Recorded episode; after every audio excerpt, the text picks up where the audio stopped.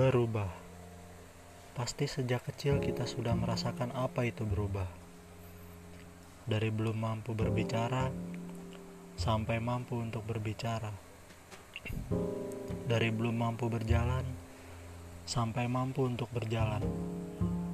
Namun pasti di balik itu semua ada yang mengajari kita untuk menjadi lebih baik.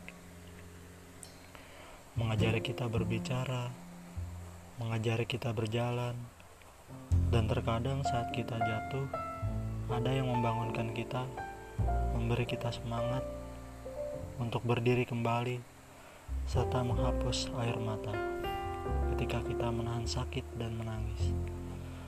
Namun tanpa kita sadar, banyak di luar sana kita yang merasakan itu, namun lupa siapa yang membuat diri ini menjadi lebih baik saat ini. Banyak di antara kita yang menjadi sombong, angkuh, serta menjadi pemilih untuk siapa saja yang ingin dekat dengannya.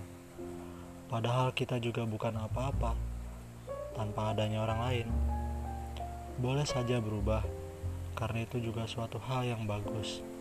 Tandanya diri kita yang berkembang. Namun itu juga pilihan. Apakah kita akan berubah untuk berkembang menjadi lebih baik? Atau berubah untuk berkembang menjadi lebih buruk.